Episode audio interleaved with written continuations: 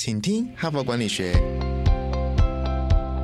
在这里，我们希望用轻松无负担的方式与你分享最新管理新知，打造属于你的哈佛 DNA。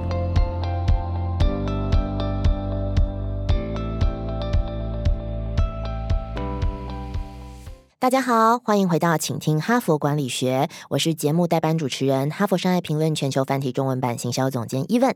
这个星期哈帕的主题是时间管理，严格来说应该是时间管理 Part Two。为什么？因为其实，在哈帕刚推出一个月的时候，大概在两年前左右的时间吧，我们就设计了这个主题。因为 HBR 发现呢，时间管理是在哈佛的读者群中，无论年龄层、无论产业、无论职位，都会共同面对的课题，可是当时我们把重点放在管理的方法，包含说如何规划行事力啊，如何按照工作的重要性和紧急的程度来做分级，如何破除时间管理的迷思，如何摆脱越来越忙的困境等等等。可是啊，只要谈到方法，我们就已经进入到解决问题这个阶段了，解决没时间这个问题。可是这一次，我们要回到解决问题之前，来好好思考一下时间的价值，重新的定义这一个问题哦。这样讲可能有点抽象，嗯，我们举个例子哦，还记得经济学课本的第一句话：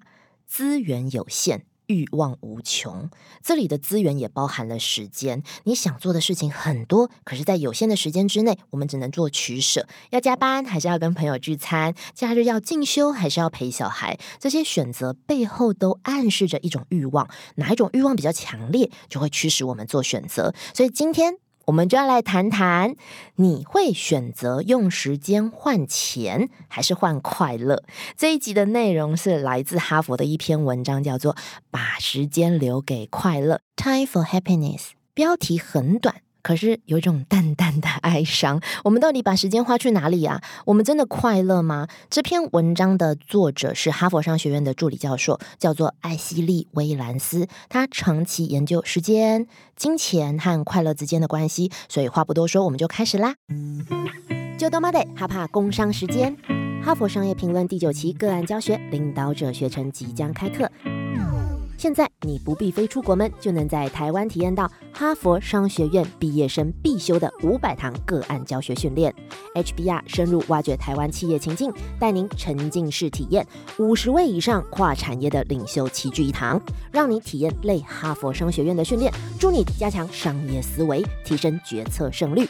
第九期课程分别于七月十五、八月十二、九月十六开课，报名现正火热进行中，早鸟报名还享有七五折优惠。别再等了，现在就到说明栏点击报名，成为成功领领袖的一员。首先，让我们回到时间这个名词，听起来很客观，对不对？一个小时等于六十分钟，一分钟等于六十秒。但是其实时间的感受是非常主观的。爱因斯坦呢，曾经举一个很有名的例子，这曾经有做过实验的哦。一个男人如果坐在美女旁边，一小时感觉像一分钟；但是如果这个男人是坐在热火炉上，即使一分钟也感觉像一个小时。大部分的人。都觉得自己很忙，不只是上班族哦，很多家庭主妇一天的行程绝对也是满档满满的，很少听到有人说自己很闲。说到这里啊，不得就不提，呃，我们近期 HBR 有一个很红的 Hashtag“ 忙碌流行病”，这一直存在我们生活中的盲点啊，推荐大家去了解一下。好，那让我们回到主题，大家都很忙，加上。责任制的这个概念，人们普遍认为现在的工作时数比上一个时代更长。可是讽刺的事实是，我们拥有可以支配的时间其实是比过往更多的。根据经济合作暨发展组织 （OECD） 的资料，一九五零年代的美国人平均一周工作了三十七点八个小时，到了二零一七年，则是三十四点二个小时。可是，为什么我们还是感觉没时间呢？啊，因为这是美国人的研究。不不不，那就是一种感觉，所谓的时间充裕感 （time affluence）。就是感觉自己的时间相对充分，工作和生活的节奏都从容不迫。它的相反词是时间匮乏。只要你认为你没有时间去完成想做的事情，那就会产生匮乏感了。这种感受啊，存在于所有的经济阶层。很多人可能会想。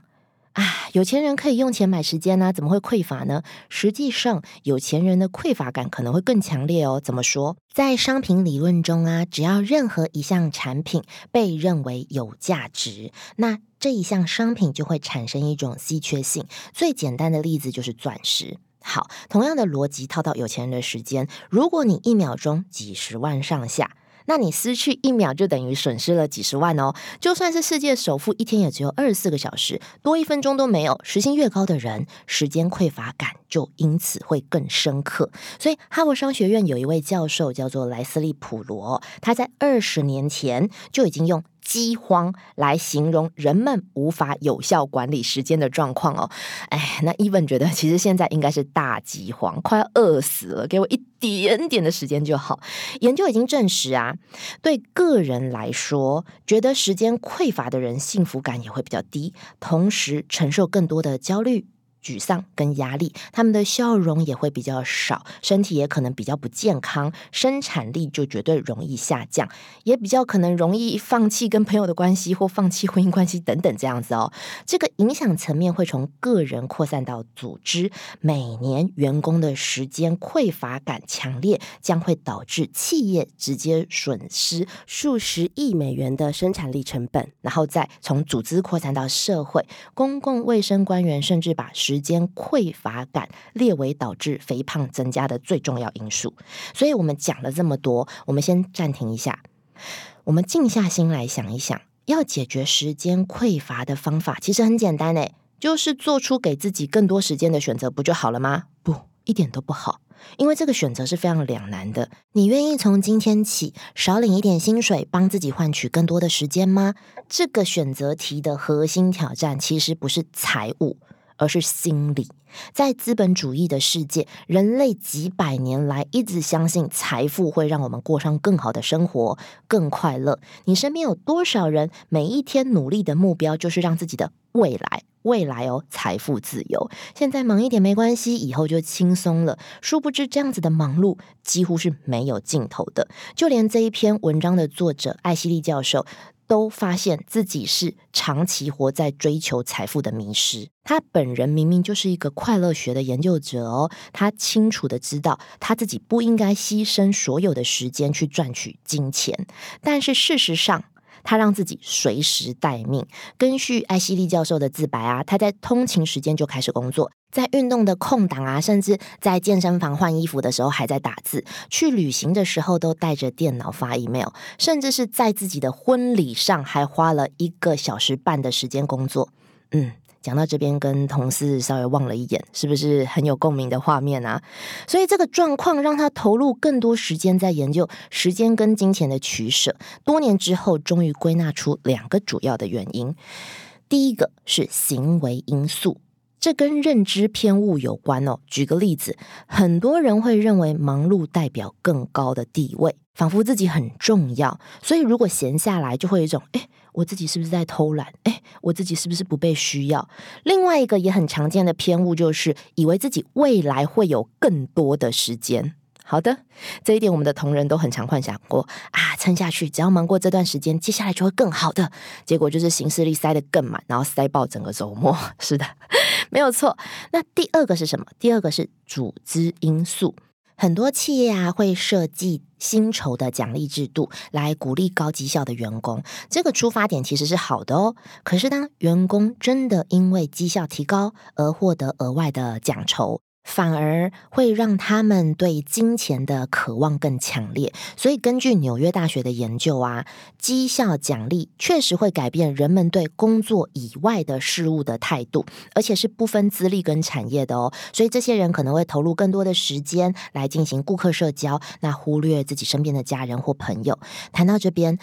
HBR 真的就要特别说明一下，刚刚分享的所有观点都是在分析时间的价值观如何影响我们的感受和行为，并不是要大家做出一个极端的选择，单纯的追求金钱，或者是时间很多但是三餐不济，不是不是，这都不会让人快乐的，因为物极必反嘛。所以，当我们可以意识到整个世界，甚至我们的大脑。都被引导认为应该优先重视金钱，那我们就可以有能力控制自己的意识焦点，在部分选择上可以根据时间而非根据金钱来做抉择哦。那接下来 HBR 会从三个角度分享几个聪明的策略，降低你的时间匮乏感，而且这些方法很简单哦，从今天起，现在你就可以开始采用。第一个角度啊，是从个人活动开始调整，看看你的行事历，十之八九都是工作吧。但是其实休闲时间也需要被规划哦。有些人会觉得自己平常工作已经很满了，周末我想要轻松一点、随性一点，我要休息，随性到时间就这样赖在床上划手机，划一划就过去了。所以研究指出。积极的休闲活动，比如说当志工啊、运动啊、朋友社交啊等等等，来对抗时间压力的效果。远大于消极的休闲活动，比如说追剧啊，或者是放空等等。所以，如何规划未来的时间呢？其实第一步就是先空出时间，先拿出你的手机，打开你的行事历，在这个周末选定至少两个小时以上，打上休闲时间，然后稍微思考一下这个时间你要怎么过呢？真的去把它规划起来，其实你就已经开始实践这个方法喽。第二个角度，从工作安排开始调整。有一些时间其实是显而易见的浪费的哦，比如说等车啊、塞车啊，就跟我们的团队就很讨厌交通时间是一样的道理。有些人可能因此培养了零碎式学习的习惯，比如很多哈帕的读者就是利用通勤的时间来听我们的节目。可是如果某一天你的工作量真的很大，也许你可以考虑搭小黄上班，或者是跟公司申请远距工作，为自己争取更多的时间。就做一个简单的数学公式好了，其实你每周只要省下一个小时的通勤时间就好，一年就省下了四十八个小时，等于多了两天特休的概念哦。第三个角度是从组织的立场协助员工运用时间，不要误会。这个意思不是要重新设计薪酬制度，老板们不要紧张，而是透过一些简单的规则调整。什么呢？我们如何增加员工的时间充裕感？最简单的方法就是，主管在分配部署工作的时候，可以先思考如何为他争取更多的时间。举例来说，更合理的截止期限。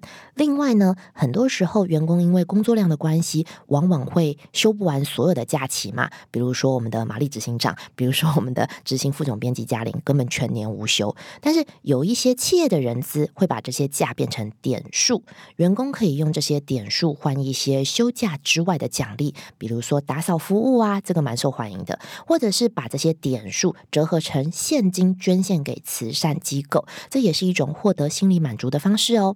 以上这些日常行动啊，只要你愿意去实践。你的时间表马上会长得不一样。其实这一篇文章还提供了更多实物的方法，有兴趣的读者们欢迎到说明栏点取连接，到我们 HBR 的数位版来阅读整个原文哦。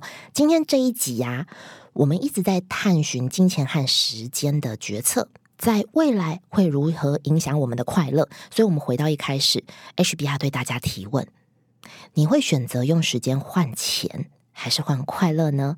如果这时候你心里想的是小孩才做选择，钱也要，我闲也要，很好，那就代表你已经准备进入下一集喽。如果不需要延长工作时间，而且完成的工作反而更多。不但不用少赚钱，也更有余韵掌握自己的时间。明天我们将重新思考时间管理，用能量的角度来看待时间，从时间管理到能量管理哦。最后，感谢您的聆听。如果您喜欢我们的节目，现在就请订阅这个 podcast，并且到说明栏点击加入我们，请听哈佛管理学 podcast 的听众，接收第一手消息。谢谢您的收听，我们明天再会。感谢哈帕听友的支持哈，请听哈佛管理学，凭着对管理知识传播的热情呢，现在已经制作超过四百集的节目了。我们收到许多听友的回馈哈，我们的节目呢陪伴他们厘清直癌上许多大大小小的难题哈，让他们受益良多。非常感谢你们的支持。如果你也有这种动物时刻，如果你欣赏我们的内容，请赞助我们产出更优质的节目，让哈帕跟你长相。左右，持续探索管理的新知，请到资讯栏点击赞助连结懂妹我们，让哈帕陪伴你走过人生挚爱的关键时刻。赞助的听友们也请留下你的姓名、联络信箱跟电话，让我们有机会呢未来回馈你。谢谢。